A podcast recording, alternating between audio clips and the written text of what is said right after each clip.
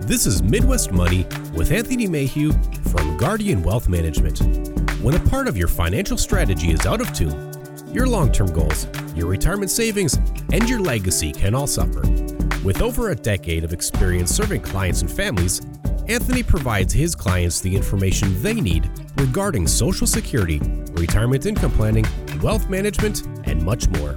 Listen in as we address your financial concerns and provide helpful strategies to put you on the path to achieving your retirement goals. And now here is Midwest Money with Anthony Mayhew. Hi, and welcome to Midwest Money, your weekly show that discusses topics and issues of Wall Street and how they relate to folks here on Main Street. Our show is meant to offer a common sense approach to understanding some of the challenges surrounding finances, investments, taxes, and of course, planning for retirement. Thank you so much for tuning in, and please remember to subscribe to us on Spotify, YouTube Music, and Apple Podcasts. You can also check us out online at Midwest Money Radio dot com, or you can find us on Facebook or LinkedIn. Feel free to give our offices a call toll free anytime at eight seven seven, seven nine seven, four three four seven. Folks, my name is Anthony Mayhew, and I'm excited to be here with you. During today's show, we're going to highlight some of the tax filing issues that may uh, rise the uh, interest of the folks at the I R S. A Kiplinger's article, um, twenty-three Audit Red Flags, explains that the first potential area of concern is neglecting to report all of your taxable income. Don't forget that the I R S receives copies of all the ten ninety-nines and W twos that you receive, which means it's essential to report all of your taxable income. I R S uh, computers are, are capable of cross-checking all of your forms with the income that's written on, on your return. Um, a mismatch will spur the computer to produce a uh, bill that will be mailed to you. And if you receive a ten ninety-nine that shows income that isn't yours, or that's li- or that lists incorrect income, uh, make sure the issuer files a corrected form with the I R S. Finally, uh, report all income sources on your ten forty, regardless of whether or not you receive a ten ninety-nine or a similar form. Income you generate by doing things like driving Uber, give, giving lessons, or selling crafts online is all taxable. Um, next, you should be aware that uh, the more income that you make, the more likely it is that you'll be audited. Uh, the fact is, for most everyday Americans, the risk of being audited um, is relatively low. But as your income rises, so do your odds of being audited. In fact, according to the article, the I R S has a high wealth exam squad that focuses exclusively on the super rich. Uh, this team audits people's ten forties returns as well as their returns for entities they control, both in the U S and overseas. The source goes on to say that currently uh, President Joe Biden is, is, is pushing for more higher income filers to get audited. Biden wants Congress to give the I R S one billion dollars over ten years so it can enhance enforcement efforts against the wealthy people, large corporations, and pass-through entities like partnerships and L L Cs. It's anyone's guess as to what Biden is proposing will become reality, but it's much clear, uh, or, or but this much is clear. If you're a high a high earner, make sure you're keeping a very close watch on your uh, on, on how your taxes are filed. Don't cut corners, because in the end, doing so just isn't worth the risk. The next potential I R S red flag is claiming higher than average deductions, losses, or credits. Specifically, the deductions, losses, or credits on your return are unusually large when compared to your income. The I R S may take as much or, or may take a much closer look at your return. Claiming a large loss from something like the sale of rental property or other investments can also give the I R S pause. However, if you have the correct documents proving your deductions, losses, or credits, you should absolutely claim them. Nobody should ever feel like they have to pay more uh, to the I R S than what they actually owe. The next thing that may get you into uh, hot water with our friends at the I R S is taking large charitable deductions. Charitable contributions not only help our communities and the causes we care about, but they're also good write-offs. But if your donations are strangely, strangely large when compared to your overall income, the I R S is probably going to notice. The I R S knows what the average charitable donation is for people at your income level. And additionally, if you don't get an official appraisal for the property donations or you neglect to file um, I R S Form eighty-two eighty-three for non-cash donations greater than five hundred dollars, you could become an even larger audit target. Finally, hang on to your various supporting documents like receipts for cash and property contributions. Um, another common I R S red flag is donating a uh, conservation um, easement. Um, as the Kiplinger article, twenty-three I R S audit, audit red flags mentions, if you've donated a conservation um, easement to charity, um, or if you're an investor in a partnership, L L C, or trust that made that kind of donation, there's a good shot that you're going to hear from the I R S.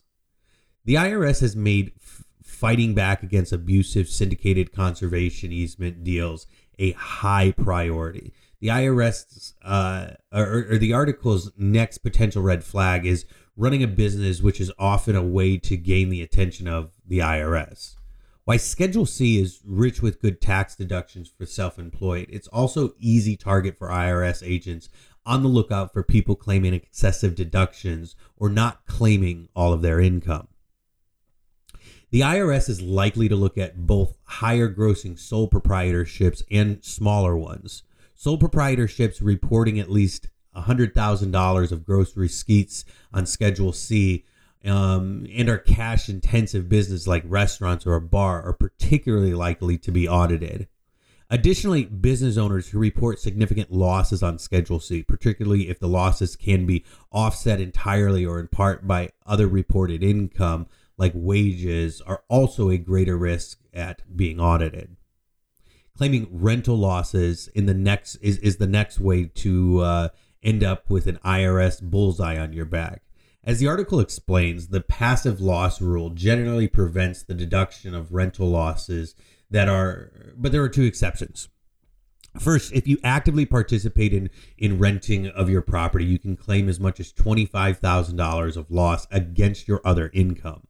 This allowance uh, phases out as your adjusted income reaches one hundred thousand dollars and vanishes entirely at one hundred fifty thousand dollars.